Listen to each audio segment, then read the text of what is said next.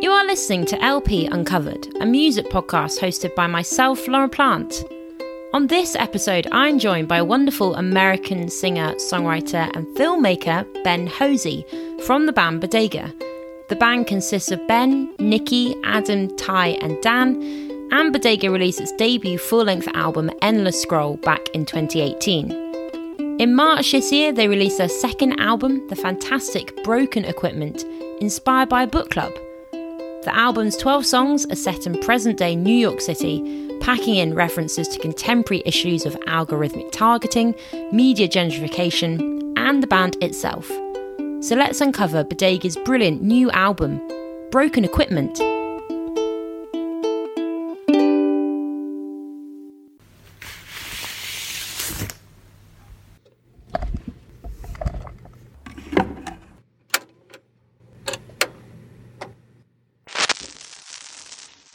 Well, I'm so excited to have on LP Uncovered this week to talk about his brand new album with the brilliant Bodega, Ben Hozie. Hello.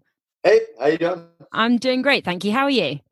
Very good. Just having a kind of a lazy uh, afternoon here in, in Brooklyn. Nice, nice. How's the day been going so far? Is it nice weather there this time of year? Yeah, it's incredible. I've been playing a lot of basketball this summer. There's a court like right around the corner, so I was just there. oh, handy. Nice. Well, hopefully you're not too tired then to chat through the album. No, no. Well, I got to say, congrats on on the band's second album, the brilliant Broken Equipment, and um, you must be so excited or so happy with the response. And you've not long come back from the UK, right? How was it? How were the shows? How were us Brits? Oh, we love playing in England. I don't have to tell you this. There's just a great culture of rock Mm. connoisseurs. A lot of our influences are sort of British. We're sort of an Anglophile band in many ways. So it's always fun to go there. Yeah, we had a great time. It was a long tour. It was like two months almost. Yeah, I was gutted that I um couldn't come down. But what were some of your show highlights? I know you did quite a few shows in Brighton. Yeah, those Brighton ones were good. I think the best uh the best shows of the tour for me were Leeds. It was at the Ooh, nice. Brudenell. And Manchester was great. We now we have enough material that we play a very different show every night. So That's cool. you know, we- uh, like in Glasgow or, or Brighton. In Brighton, we played three shows in the same venue and tried to make each one very different. So the challenge of doing that's really fun. Wow. Do you normally have a different set list for different shows, or does it really vary? Yeah, yeah, it totally varies. Wow. Uh, just, I guess this comes from me being a fan, where when I go see a band, and if there's a band I really love, and you know, I can catch two of their shows on the tour, but then they play the exact same show, and they might even have the same stage banter. Yeah. It's like a, it's almost like a Broadway show. It's perfectly programmed. hmm I mean, I'm not going to diss anybody for doing that, but to me, it's not very exciting. like, so, so I, I, I take pride in having our band be very spontaneous and different every time. Yeah. Yeah, exactly. And talking of like music as influence, I've read that music of your youth kind of influenced this album. Can Yeah. you kind of go into a little bit more detail about which bands?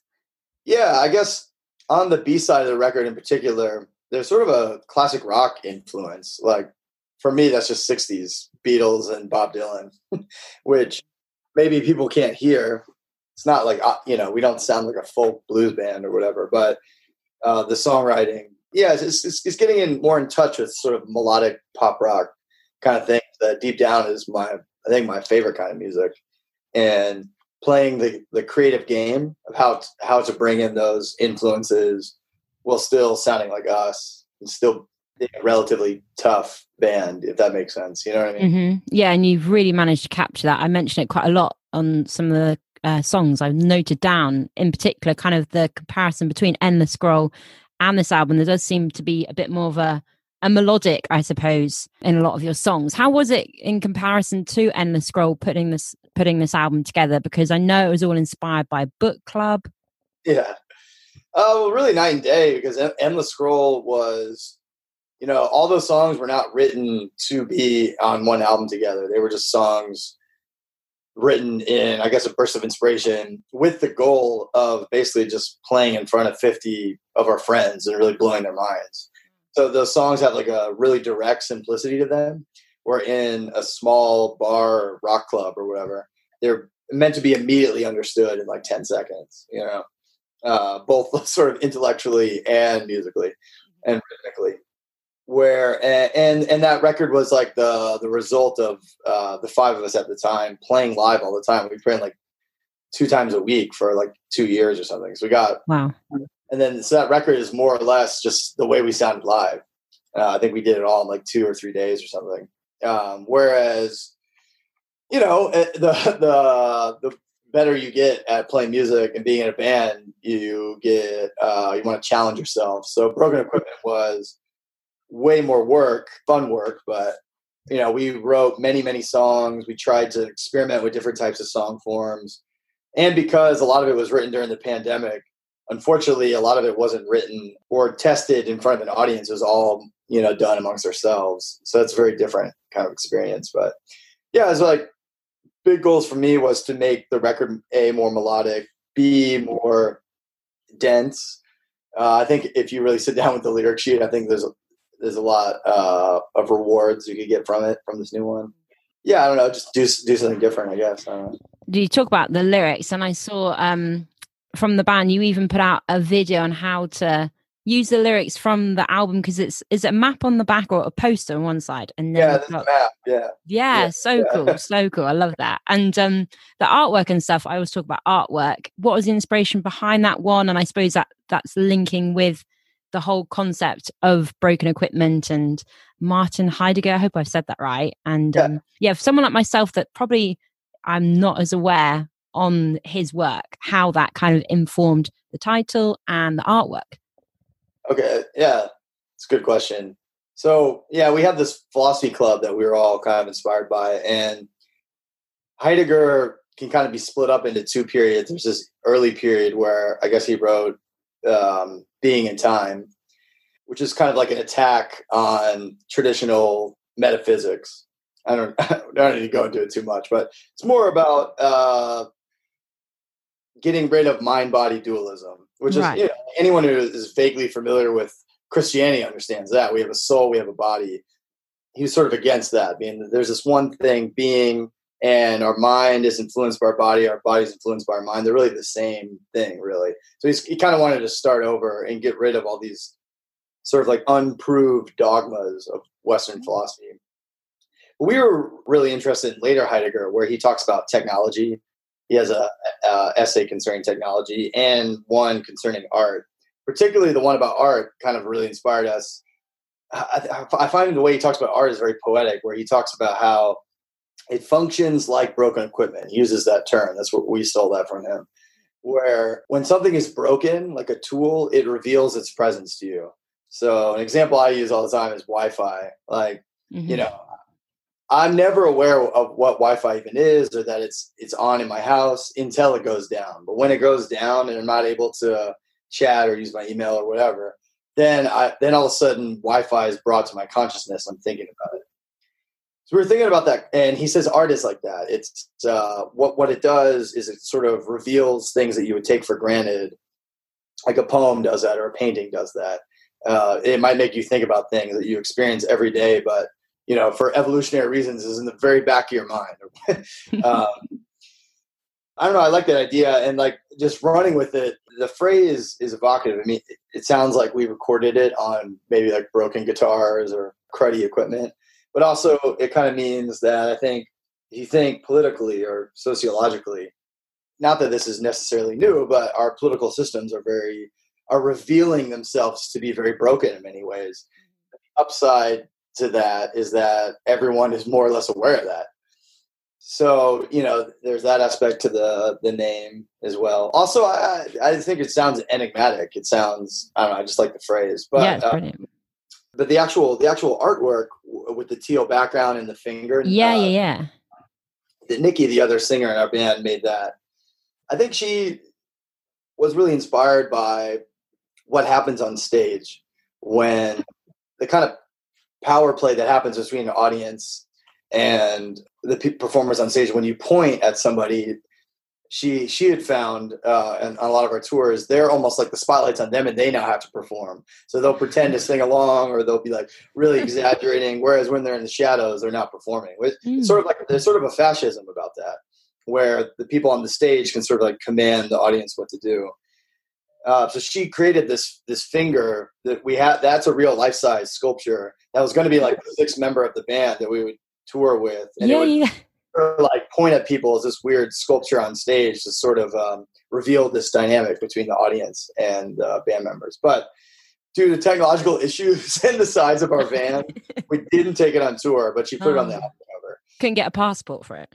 Yeah, it doesn't. Uh, you know, I think it's it's about to me. I don't even think she sees it this way, but to me, what it feels like is playing off of, I guess, a lot of our internet consciousness themes on endless scroll. To me, that's what life on the internet feels like. There's constantly a finger pointing at you, demanding your attention, and sort of making you feel terrible. Whether whether the apps or the algorithms or the other users on the apps are doing that, or you're doing it to yourself, that just feels like what it, what the experience is like on the internet. So it's predominantly a negative one. Wow. Well, I wish I was this productive over lockdown because I I didn't do a book club. It sounds like, and you got a, a, member out of it. Adam, did you meet through the book club?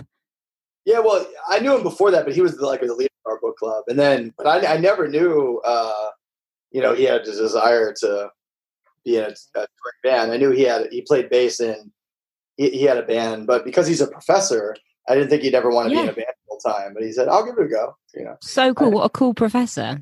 Yeah, yeah. So he still goes on tour, but then like we'll just come home and do professor. Yeah, he's, he's right, course right now on I guess animal behavior, animal minds. Wow. Well, fascinating. And to go through Broken Equipment track by track, obviously you kick off with the brilliant Thrown, um, which I've kind of interpreted about like identity and, and, consumption and a real collection of sounds that I think sets up the album so well, like the syncopated bass, the guitar, the human play drums, your spoken text raps and melody. Yeah, just I love it. And what led you to put this song at the beginning of the album to open it all off? Mm. Well, two things. One, the conceptualness of it, because to me, the record is actually sort of a concept record. It isn't in the sense of the wall or Tommy, or, or where there's like a plot. Um, but when me and Nikki were writing this batch of songs, we talked about what do we want this record to be about. And one of the big uh, sort of bodega ways of seeing the world is is understanding that we're sort of programmed. Our thoughts are sort of programmed for us. That doesn't mean we don't have free will, mm-hmm. but it means that anything I've experienced throughout my whole life, the records I listen to, the films I've watched, the things I've read, the people I've hung out with, the music culture I've participated in, has shaped my identity. And so I guess we're at this age where we're saying, what is our identity? Like, who are we? Where we come from? Who do we want to be?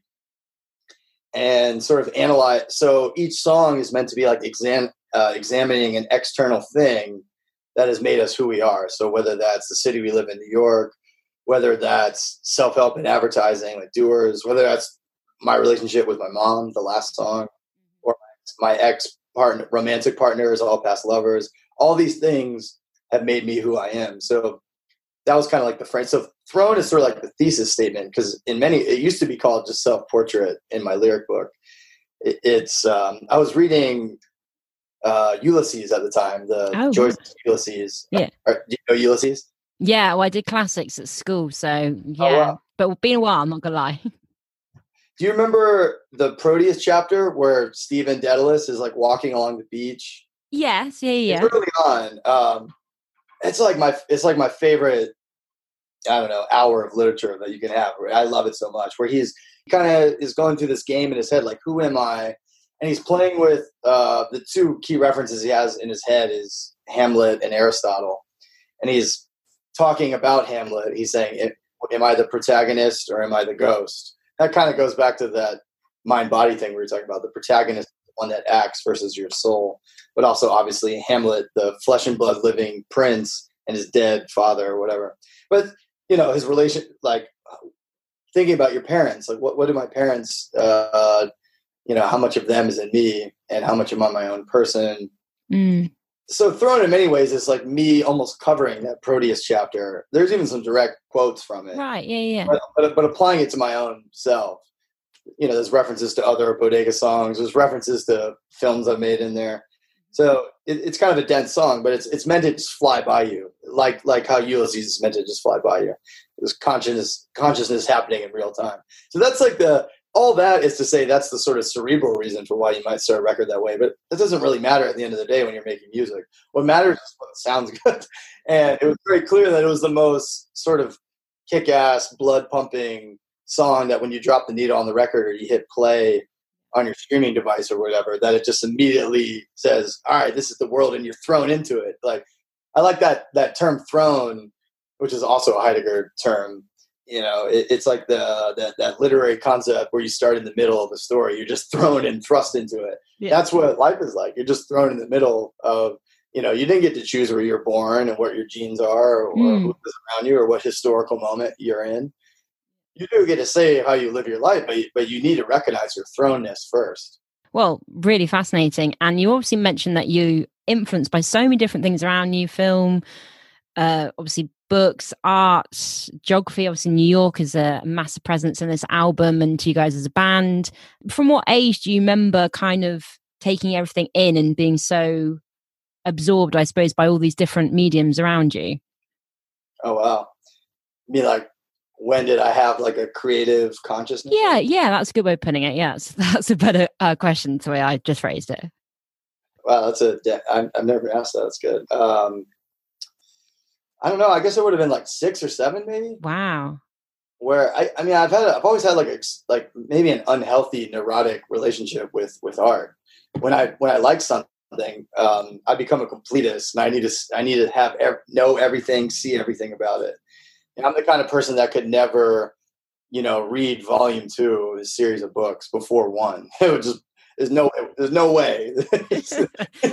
Which is i think it's it's kind of unhealthy relationship with art in some ways. Um, but for whatever reason my mind always worked like that. Like if mm. i like if i saw the james bond movie as a kid i needed to immediately see the other 18 and know every little thing about them. Yeah. You know? Yeah. That's not necessarily philosophical or whatever but i it's just a, I guess um i guess a lot of creative people have that compulsion maybe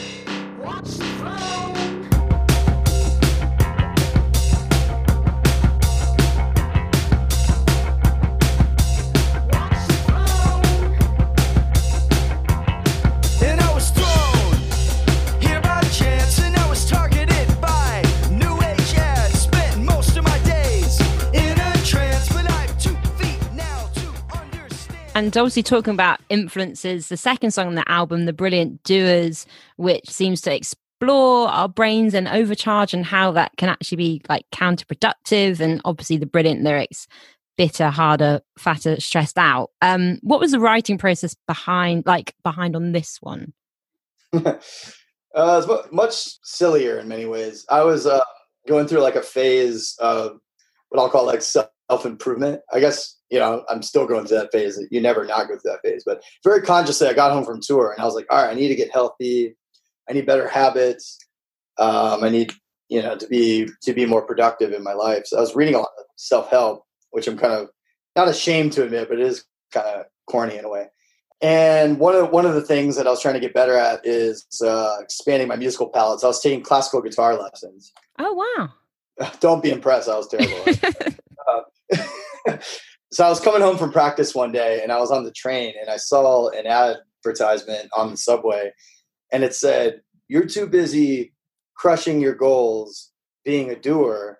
You don't have time to cook dinner tonight, so order online tonight or something like that. Wow. It's like, what a pathetic thing like, I'm too busy playing capitalism's games that I can't even, I'm so pathetic, I can't even make food for myself. So I have to spend $40 ordering dinner for myself. And immediately, um, I guess I was in like a very receptive uh, mode maybe from that lesson, but I immediately kind of just started rapping in my head, and I had almost like I don't know two thirds of the lyrics just in my head.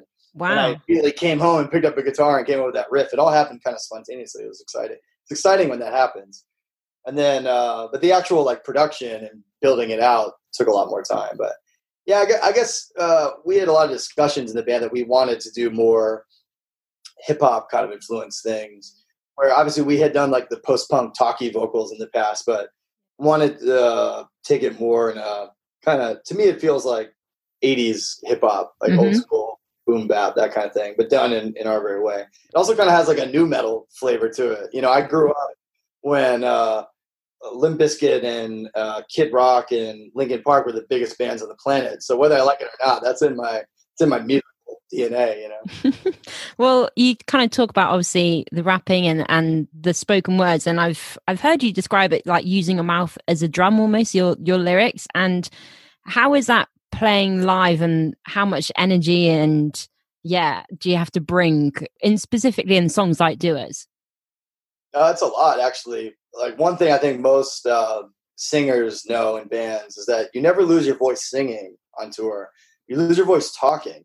Usually, right. Lose it after the show when you're in a bar and you're like trying to have a conversation with someone. You're speaking louder over the bar music. The next day, your voice is so hoarse you can't even talk. Maybe because you drank too much or hmm. or something too, or maybe. But rapping is the same way. I feel like that's why like rappers are uh, historically not very good live performers. You got to have the whole posse with you to hit, hit all the punchlines. uh, it's just too physically demanding to to, yeah. to, rap that fast. Even rappers when they're making songs, they don't do the whole song. They they do their 16 bars at a time, or probably not even that anymore. Some of them do punchline, uh, punch ins. You know. So yeah, uh, doing songs like that, you, you got to really, you know, before we do doers, I always drink about half to a full bottle of water so my throat is nice and wet. You wow. notice like the Sleaford Mods guy doing that all the time. You know, he's oh, got, right. to chug a whole bottle of water just to be able to do one song. Voice wow. It's hard to have that much intensity. That's, that's why when, you know, the classic uh, boomer kind of thing about how, oh, these people, rapping doesn't take any skill. Singing, singing is so much more relaxing to do than rapping. For just from like an athletic standpoint.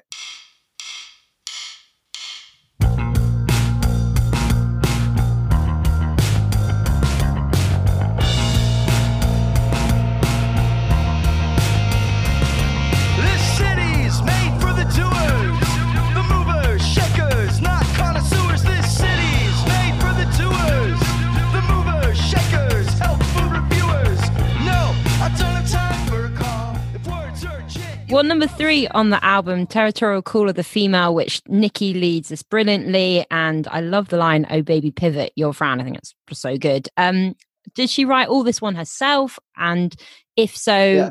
do you remember your like reaction when she first came forward to you with with this idea?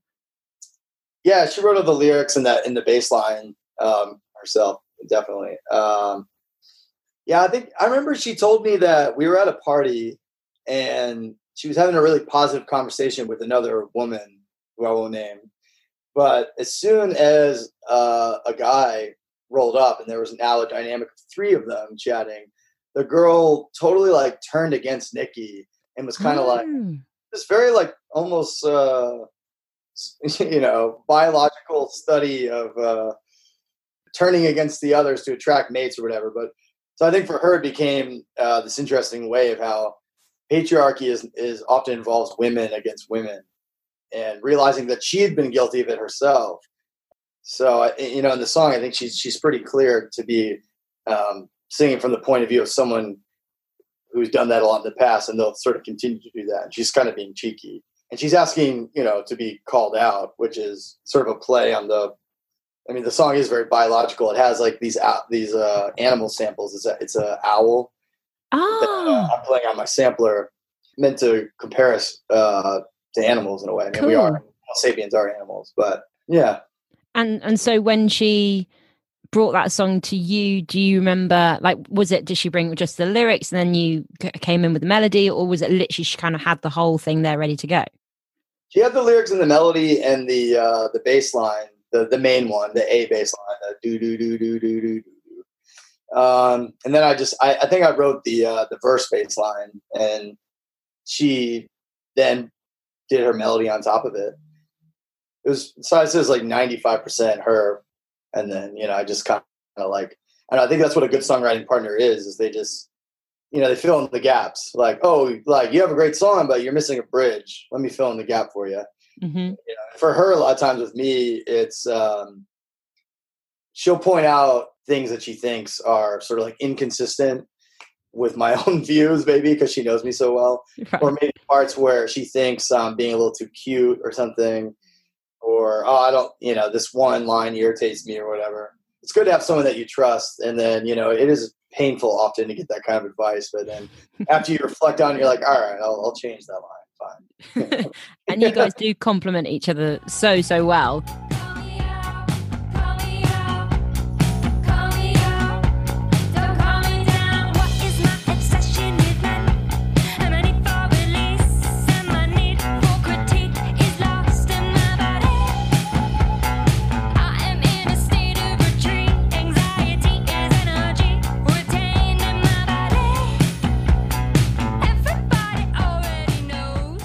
Number four on the album, NYC Disambiguation. And I love the introduction, the drums and the guitar, and then your vocals. And again, the lyrics are sung with very much a melodic turn and and over the electric guitars, um, which ends up feeling quite joyous, which kind of I find really interesting against the lyrics themselves and kind of what you're going into. How is it finding that balance between the melody and the lyrics, especially in this one? It's a tricky one, actually because I did a lot of research for this one. I like read uh, some books about the history of New York. I guess because what was happening is when we were going on tour, for better or worse, we become sort of ambassadors for what New Yorkness means. Yeah, yeah. People ask us that wherever we go, whether it's in uh, Singapore or London. like, oh, what does it mean to, to make art in New York? So I thought, well, I better come up with a, a good answer. Let me learn a, a bit about New York. And I guess the conclusion of the song is that sort of the if you want to explain New York from you obviously can't explain anything from one point of view, but the way I came to understand it, my relationship to it is it's sort of it's a financial hub and an artistic hub, and those things are so intertwined. So sort of the sins of the city are intertwined with its thriving culture as well. And this goes all the way back to the very beginning of the city. It was it was literally a slave port when it was founded. So you know, it's also like I mean, it's like a sort of tongue in cheek thing because you come across people who are like, "Oh, you're not real New York. You've only lived here 15 years. I was born and raised here," or "You've only lived in Bushwick for 15 years, whereas this community's been here for 30 years." But Bushwick was originally a polo ground for rich people, rich playboys from Manhattan to come out and play polo, and a bunch of mansions were out here and stuff like that. So I don't know. That, that doesn't mean um, you know any of the recent processes of, of, gentrification are beyond critique. Not by any means am I saying that, but I don't know. I find it useful to think about things historically in that way. But anyway, so I wrote the lyrics really fast after reading all these books. Once you have gestated all these ideas in your mind, the, the thinking is the hard work, but the actual song it shouldn't be too hard. But then my original melody was so melodic. Uh, it almost reminded me of a Broadway song. Oh wow! Kind of like, it was like something from Hamilton. It was like a like ah. an alternative Hamilton or something. I was about to say, yeah, yeah. Okay. That's what I thought when you thought of um um yeah, West End, or that came to mind. Yeah. um, which I guess I don't know. Maybe I had done that subconsciously or something. Uh, but I like that. I like that dichotomy. I think our band is at its best when it's sort of there's an irony at play. It, Doers is like that, where from one point of view, it is a song that you could listen to while on the treadmill, being like, "I'm a doer. I'm crushing it today." But also it's extremely critical that mindset. It's both simultaneously. Uh, so I think like the New York melody could be like an anthem for the resilience of New Yorkers. But if you actually look at what I'm saying, it's like, oh, we don't want any part of that. You know, it's complicated.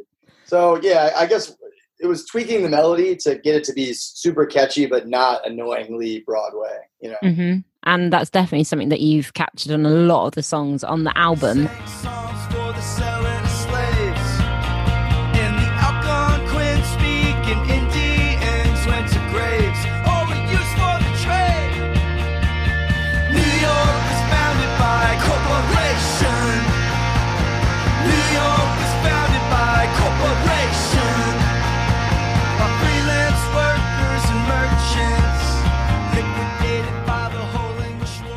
Even more so in number five, Statuette and the Console, which I know you probably it's probably sick and tired of people keep talking and asking the questions, but um, I know that Nikki wrote the song and then vocally he has recorded it in nine different languages. Um, yeah. I'm not going to make you go through all of them, but um, yeah, I suppose what was her reasoning behind that? Is, I love it. It's such a cool idea and concept, and it's very much in keeping with the the idea behind the song. Yeah, I think I think it had to do with uh, sort of the theme of the song is recognizing that when you reject certain ideologies, for her, I think it was very obviously Christianity to start off with. Yeah, I'm not a Christian. this is something that's been slammed down my throat in America, but I don't want any part to, of it. But then realizing, okay, so well, what do I have if I if I don't have this ideology?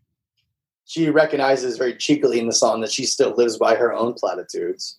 Everyone does. So in that spirit, I guess, uh, of wanting to to uh, figure out. So if, if you're rejecting a dominant ideology, what is your own? What are your own beliefs?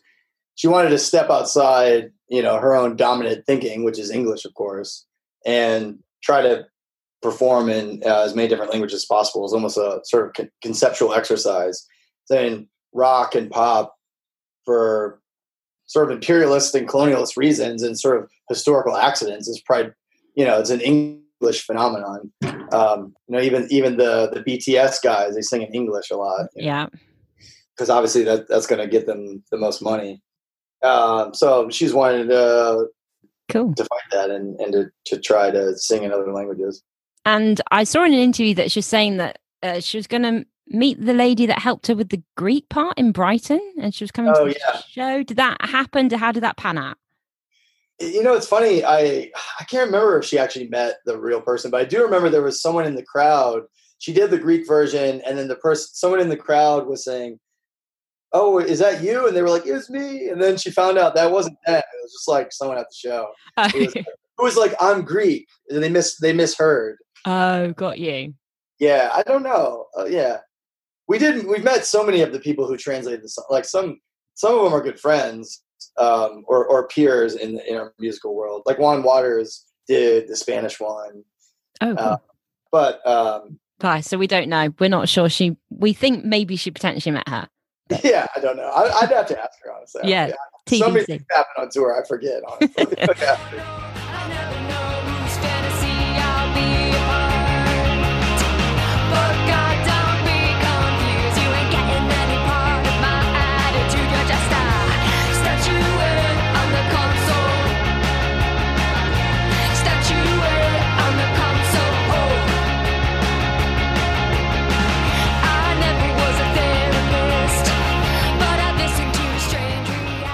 So number six on the album CIRP. I love the riffs and the guitar on this one in particular.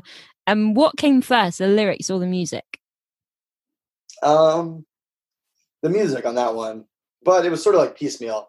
I just was playing around with this idea, this bass line. I made a loop. I was gonna try to make a sort of like gridded hip hop style arrangement where it's mostly like a loop, but then new layers come in. And um, it was originally called Co- Cops at Alamo Drafthouse. I don't know if you know Say that again. Cops at Alamo Draft House. what does that mean? so there's a theater um, in Austin, Texas, called the Alamo Drafthouse. You know, like like remember the Alamo, Okay, Um, got you. Davy Crockett, and all that. So there's a, but it's a theater chain. It's one of the. I don't know if you've ever been to these. I don't know how big they are in England, but you can watch the movie and order food and have dinner as well. So they'll Right. You know, they'll bring you out beer and um, Oh, we need that. I don't think we've got that. it's pretty nice. It's uh, depending on how, what a snob you are. Do you, you think movies should be separate from dinner or not? I, I personally think it's cool to have some chips and a beer while you're watching a movie, but um, it's become a chain. So there's one in Brooklyn now too. Oh, cool.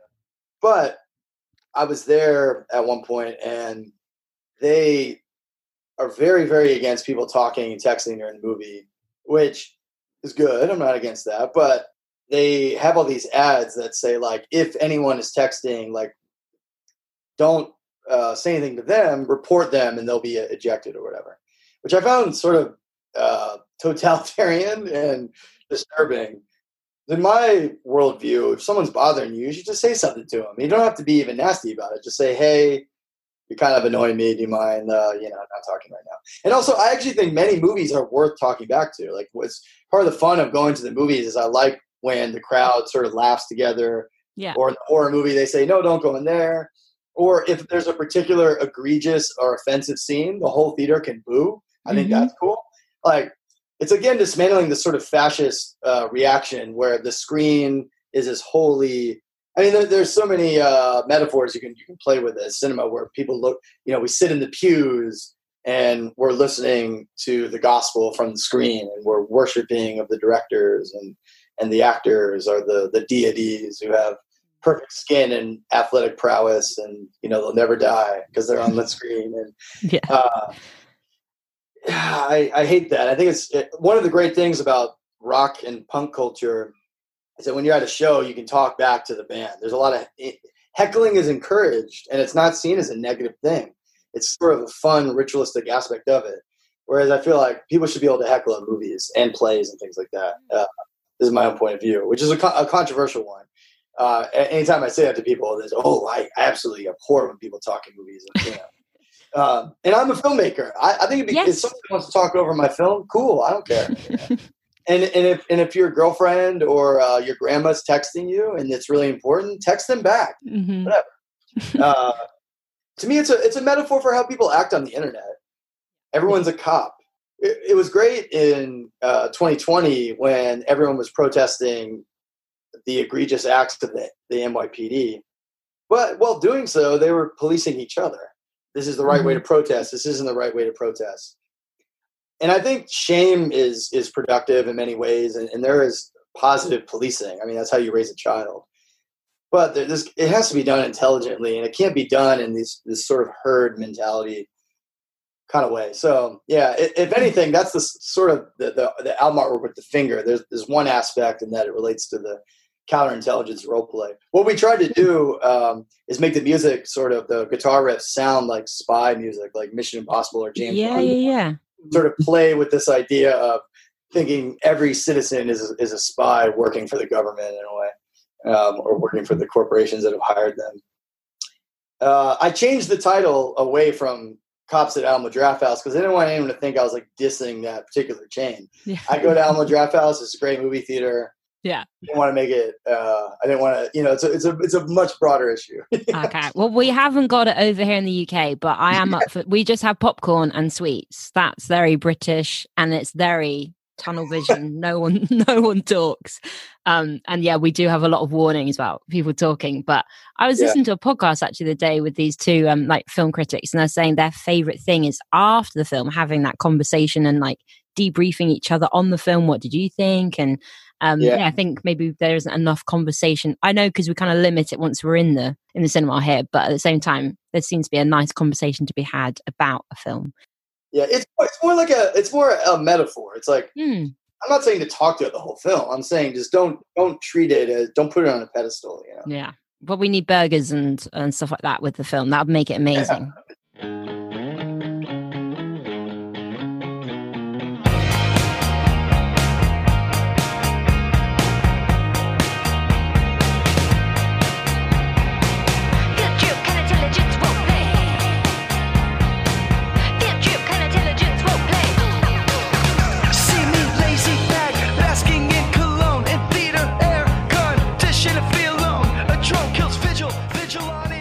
Number seven, "Pillar on the Bridge of You," um, which is that this is the first love song you've ever written. Yeah, well, no, I've written love songs before, like pre Bodega, but this is the first one uh, I've written specifically to Nikki, and I think Yeah. it's the first one that's been on a Bodega album. I mean, you could make an argument that "Truth Is Not Punishment" is a love song or something like that, but not really. How was it writing this one, obviously, and then like showing it to Nikki? What's funny is I showed it to her, and she goes, "I don't get it." Oh, She goes, "It's too abstract. What are you talking about?" I go like, "Yeah." hey, I love you. Did she say that? Uh, That's brilliant. She eventually came to like it, but yeah, yeah. wow. to me it's like this uh, i was thinking about what really makes a relationship work and to me it, it has to do with uh, shared interests not like we like the same movies or whatever we, we have the same life goals we have the same i hesitate to use the word lifestyle but i think it is sort of apt we see the world in relatively similar ways and we can we can help each other fulfill our goals this is why i think in romantic comedies when there's you know when tom cruise says you complete me I actually think that's sort of apt and uh, poetic beautiful in that way. It's like you've literally made me a better person. I wouldn't have been able to be the kind of person I am today without you.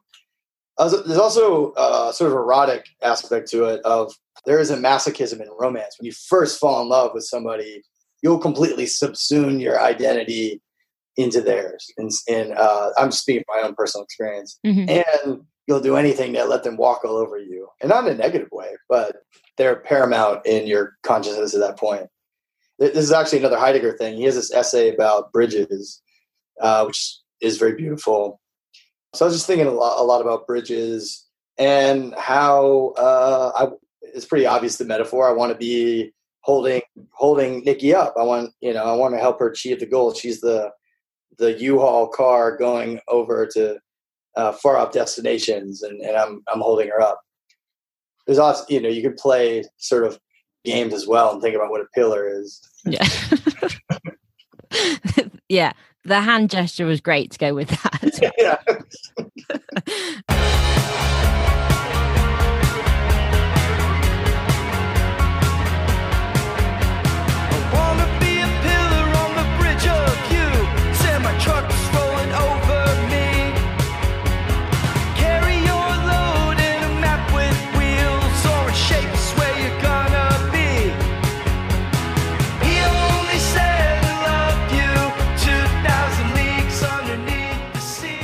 well, I'm going to try and smoothly transition into the eighth song.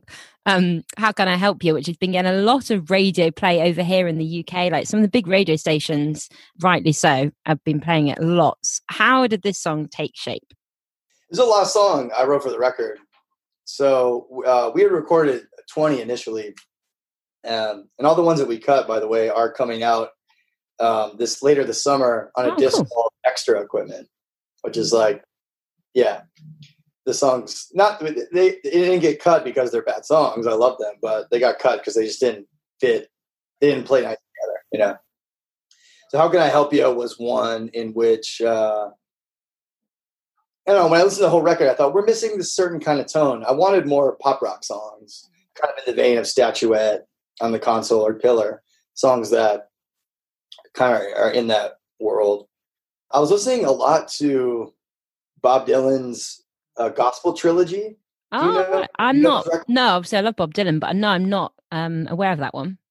Yeah, is like most people know, or at least familiar with the idea. of, Like in the late '70s, he became a Christian and and renounced the rest of his catalog and said, "I'm only playing Christian music from now on." Oh wow. and he made this record called Slow Train, which is amazing. One called Saved and one called Loaded. And then after that, he's like, "All right, I'm done," and he went back to playing his old songs again. uh, but the first record in particular is amazing. I love it so much, um, and I'm in no ways a Christian, but I think uh, sort of like the Old Testament fire and brimstone brought out his best aspect of his of his songwriting. Like he's always been sort of a, a really good pointing the finger at people kind of person. But he speaks really uh, eloquently, and there's a song I forget what it's called. Oh, what what can I do for you is what it's called. And he's singing, he's singing to God, but he's basically saying, "You've done all these great things for me. What can I do for you?" I thought, well, that's a beautiful gesture. Uh, my secularized version became, "How can I help yeah And I'm not talking to God; I'm just talking to my fellow man. I guess like when you make a lot of art, you're in your own head a lot, especially when you're making sort of a concept record about the nuances of your personality. To me, it's one of the rare moments where our band actually, instead of being sort of critical of something, we actually have a sort of somewhat positive message. Yeah, wicked. Helping people is the best thing you can do. yeah, wicked. And why do you think? Obviously, in particular in the UK, that song has got really big and like I said, got a lot of airtime. Why do you think that song in particular? Obviously, the whole album's got great traction. Yeah. Well, it's catchy. It's the one song where I was using the Beatles as sort of a playbook. I don't know if you know Oh, their cool. song, Fine, but yes. it has that. Dun, dun, dun, dun, Oh, yeah, yeah, Uh, how can I help you?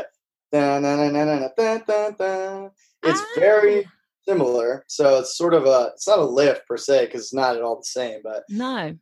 you know, guitar players know that when you, I guess no one's watching this, but when you make the power, the bar chord shape, guitar players will know what I mean, where you're barring with your index finger. And what you can do with your pinky is sort of play melodies while still holding that bar. And that's, I think, how John Lennon came up with that riff. So I did the same thing accidentally, and then the lyrics sort of followed that. And uh, and you know, I actually tried to follow sort of like the classic Beatles playbook, where you have verse, chorus, verse, chorus, middle eight, a, an outro that's different from the uh, the intro. It's very class classical '60s pop song, which is probably why it's catchy. That's, that's really cool to know about the Beatles' influence. I love that.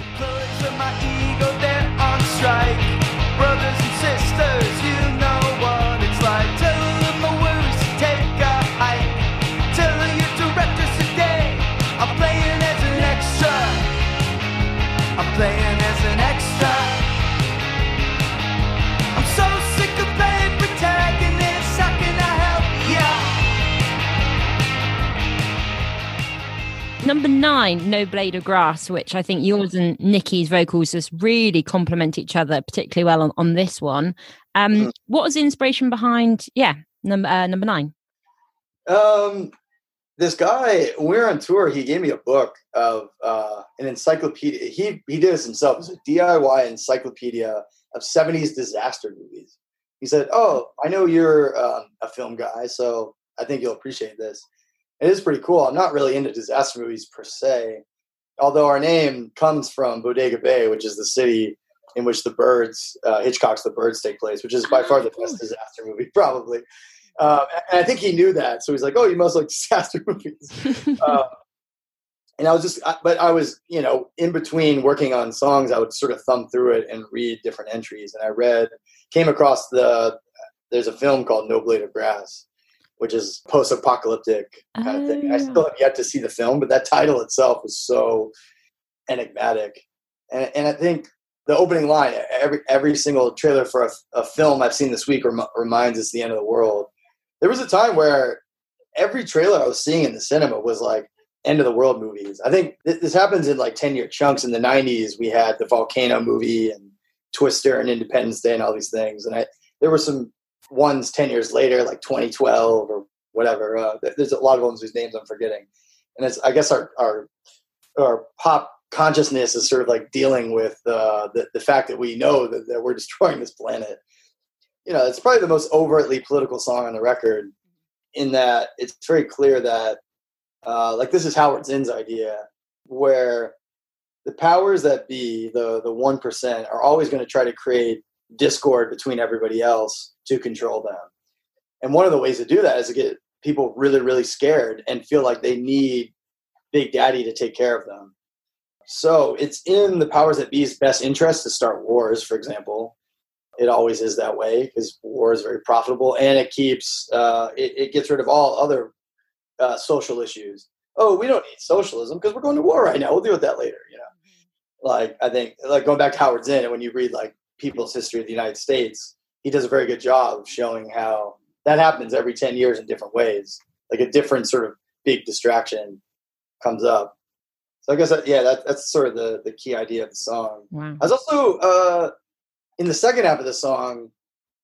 I realized a lot of people were using uh, like all these YouTube pundits that people were sending me were sort of sort of justifying social inequality through the sort of like social Darwinism. People people always try to do that, but say, look, it's only natural that things are there's inequality because there's inequality in nature. So of course, you know, this is just the way it is. Deal with it. Well, I'm always skeptical of any sort of naturalistic idea. Naturalism is not natural just because something is or appears to be that way. I mean, anytime anyone uses that, you know, an argument from naturalism, trying to pull the wool over your eyes. Musically, that song uh, achieves maybe better than any other song on the album the synthesis between all the different styles that our band does. It has rap sections, it has like dance sections, and it has big sort of beatly melodic choruses. Uh, it has a cool, it has a great guitar solo by uh, Dan Ryan. Uh, it yeah, it's, you know you can dance to it, you can sing to it. It's sort of very critical, but it's also silly as well. I think yeah, if I could like show one person like what our band does right now, that might be the best. Yeah. example. Not maybe not the best one, but it combines everything. you know? Mm-hmm, yeah, all the different elements that kind of a broken equipment and as an album, like you said, you guys as a band. No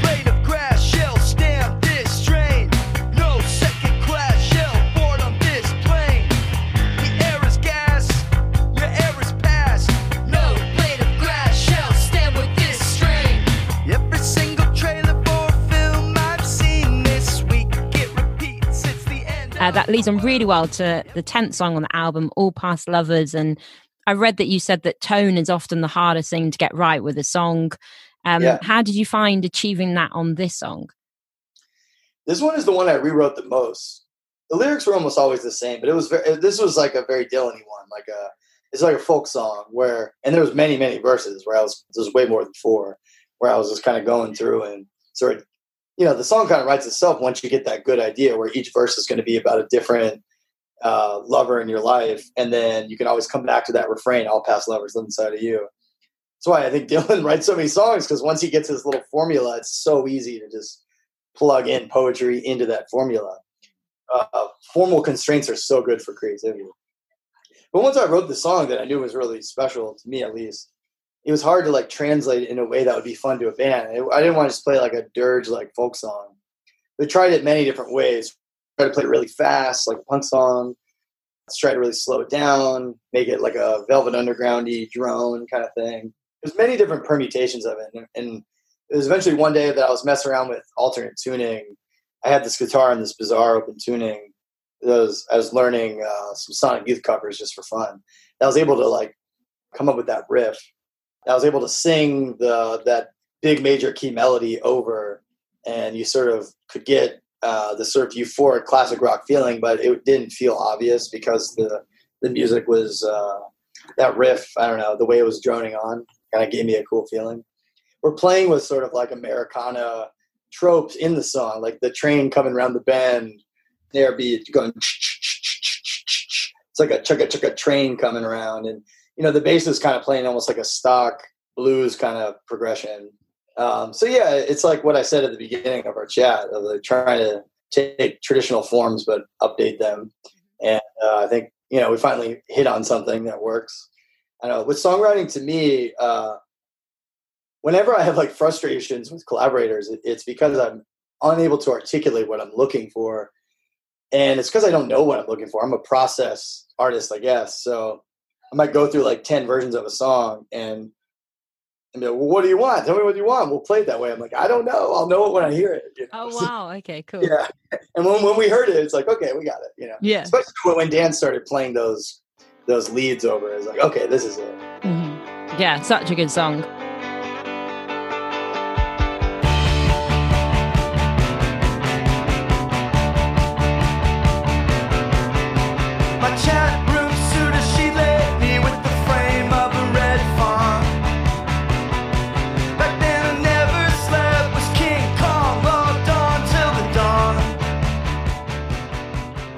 And the penultimate song on the album, Seneca the Stoic, again, real great balance of spoken words with the melody. Um, what are some of the influences behind this one? Uh, I wanted to do something a little bit more proggy, for lack of a better word. It had um, many different sections. It wasn't just going to be like verse, chorus, verse, chorus, bridge, verse, chorus, or whatever.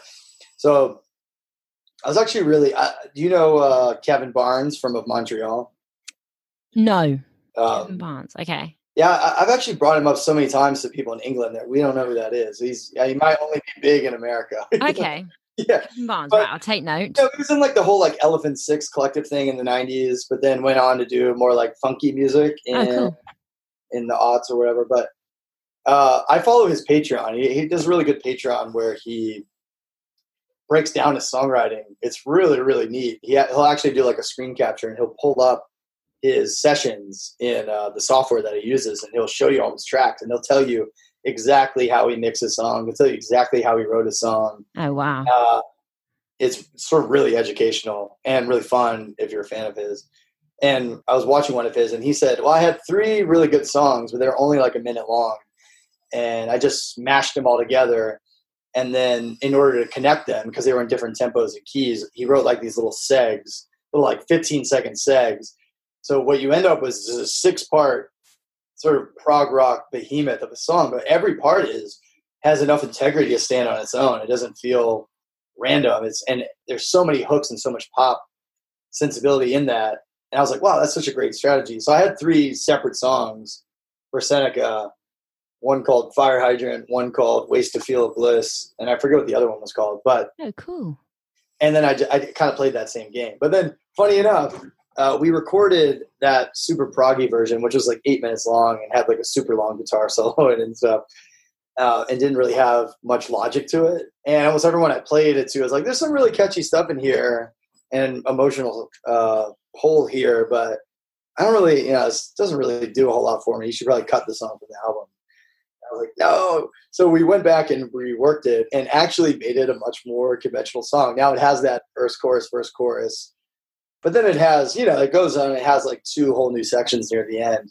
So i sort of like applied i guess what you call Beatle tricks and refined the best hook ideas and you know came up with like a three four minute song out of it. Um, it's also one of the first times i've really explicitly tried to write in the minor key but i didn't i didn't want it to be dirge like like make a really euphoric song that's in the minor key uh, obviously like a lot of our songs are in the minor key but only because they're like tangentially uh, just playing the the stock minor third flat seven punk chords you know not but not like not having the vocals hit the flat six kind of thing you know what i mean sorry to talk i mean for people like theory they'll like that but No, I yeah. find interesting. um, yeah, so it actually went through like a super long process to become much more simpler than it was, but I, I do like it a lot more now. It's Mm. way more fun to listen to, and the emotion of it, I think, comes through a lot more. Seneca is, of course, the name of the Roman philosopher, but it's also the street, a street like two blocks away where our uh, our coffee shop is here. Oh, so- Every morning, it's funny to be, you know, see Seneca and be immediately reminded of um, the guy. Cool. Oh wow. So you're even influenced by just street names. I mean, there's so many different influences that we've spoken about. Yeah. Street names is one of them.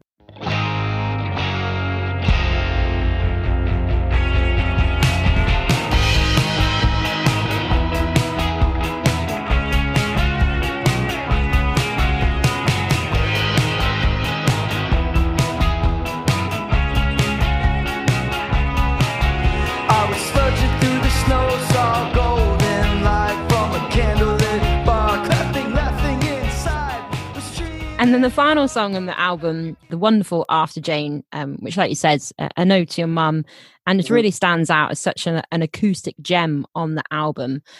How was it bringing this song together? Because obviously it's a very personal one. Yeah, it was it was maybe the most difficult in a lot of ways. Not like the most difficult to come up with musically, but the most difficult uh, emotionally for sure. I guess it's been uh, the hardest uh, issue of my life. Really, is coming to terms with the, my sort of like, in many ways, wonderful, but in many ways troubled relationship with my mom. And she passed away in 2017, and ever since then, I've been trying to process it and make art about it in various ways. Like I made a movie called Private Chat, and even though it's about a guy who falls in love with a cam girl in many ways, I feel like to me there's a lot of, of my mom in it, which might seem weird uh, from the outside, but yeah. So uh, I had written many, many different versions of the song, and then I wrote a totally separate song called Hindsight, which is you know more or less what it sounds like, where further from events, uh, things come into clarity, and I guess I had enough distance from things of my mom that I could finally actually integrate. So I integrated this sort of country song. I, I- it's like a very like uh, the more I live, uh, the more I do wrong, the easier and harder it is to sing my song. You can say this. It could almost be like a Hank Williams song or something Yeah. like that.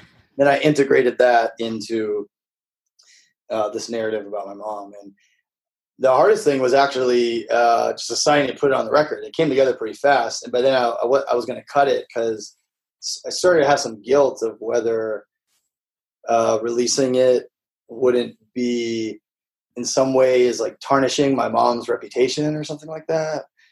I don't know. You just feel guilty about saying anything ill of the dead, uh, and that's not really what the song does anyway. But I was I was super paranoid, I guess. And then Nikki kind of gave me the courage and said, "No, it's really beautiful, and Yeah. I think a lot of people who've been through something similar will relate to it. So you should Yeah.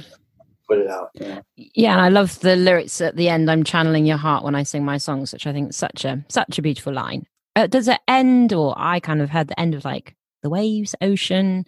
Yeah, Is that a sound that you recorded or um, picked up yourself?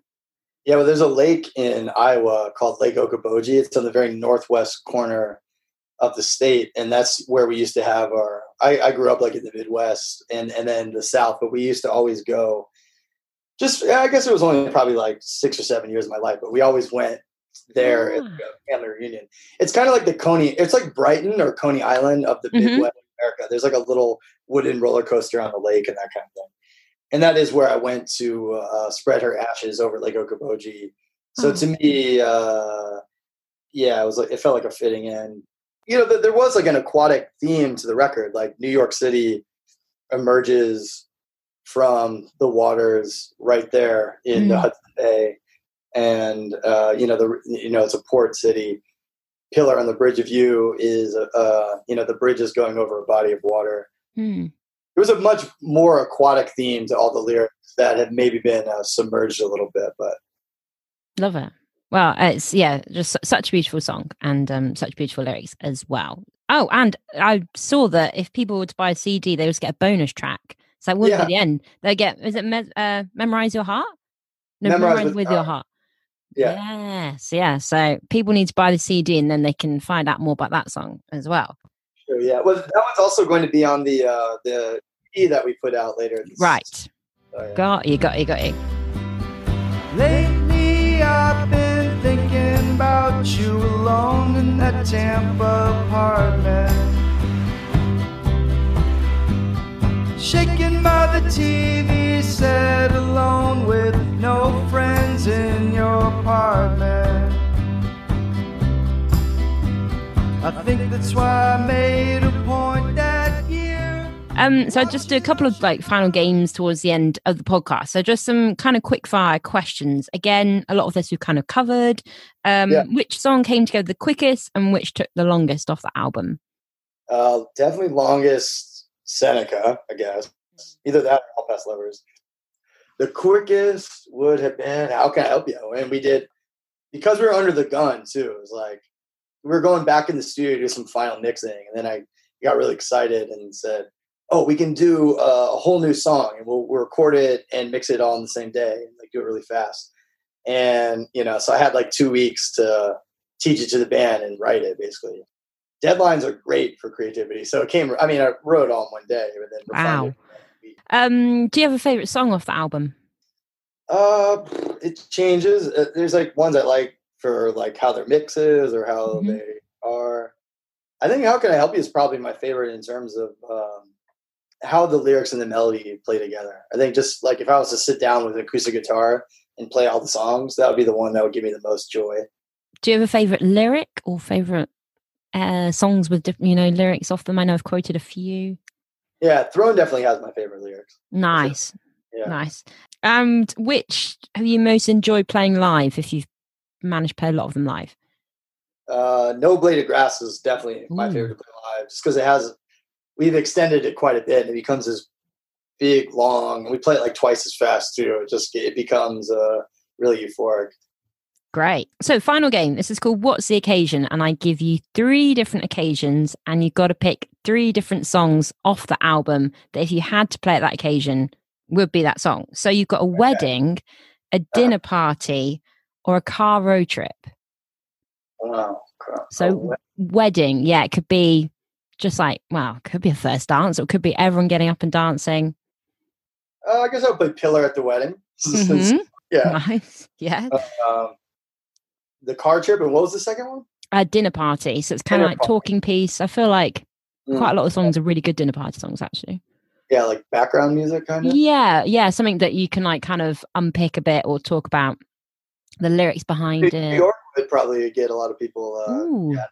But it's also mellow enough. I think you could have it on the background if you're all enjoying a nice glass of wine together. exactly. I, mean, I feel like we're worse with that though because we have nonstop lyrics. We're not like a very like mellow band. You know? yeah, no, I think that's a great shout. And um, car road trip. Uh, Doers. Ooh, Put it in the, especially if you have a good system in your car. Like bump that bass. yeah, bump that bass. Thank you so much. What have you got coming up future wise? Uh, we're about to do like a two month tour in America. Uh, we're doing some dates with the band Spoon, which we're excited about. But I guess since everyone listening to this is probably in England, we're coming back to England in the fall. Great. Uh, we're gonna do like just two weeks of shows, Um, and we have this EP coming up called Extra Equipment, which is all the B sides and unreleased songs and some covers that were from the same sessions as um, as Broken Equipment. Love it. I'm very excited about that one. Thank you so much for your time. I really appreciate it. I feel like you should. Have you ever thought about writing a book? Or I know you're obviously writing lyrics and things like that, but I feel like you should. Start, yeah, I'm just going to put out some of your words. I feel like I should be jotting them down as you speak. Wow, well that's that's a great compliment. Uh, maybe one day I'll get around to that. I mean, not that you haven't done enough. Obviously, you've done a film. You're obviously a musician. So just to throw it out there, now I'm putting pressure on you to write a book. So. All right. um, well, thank you so much, Ben. It's been lovely to meet you, and um, yeah, congrats, and you must be super, super proud. Thank you. I really appreciate you taking the time to listen to the record as deeply as you did. Thanks so much for listening to this episode of LP Uncovered. If you like this one, you can go back and listen to all my previous episodes featuring lots of wonderful musicians. Just head along to wherever you listen to your favourite podcasts and subscribe away. Likewise, you can follow LP Uncovered on Instagram to keep up to date with upcoming episodes.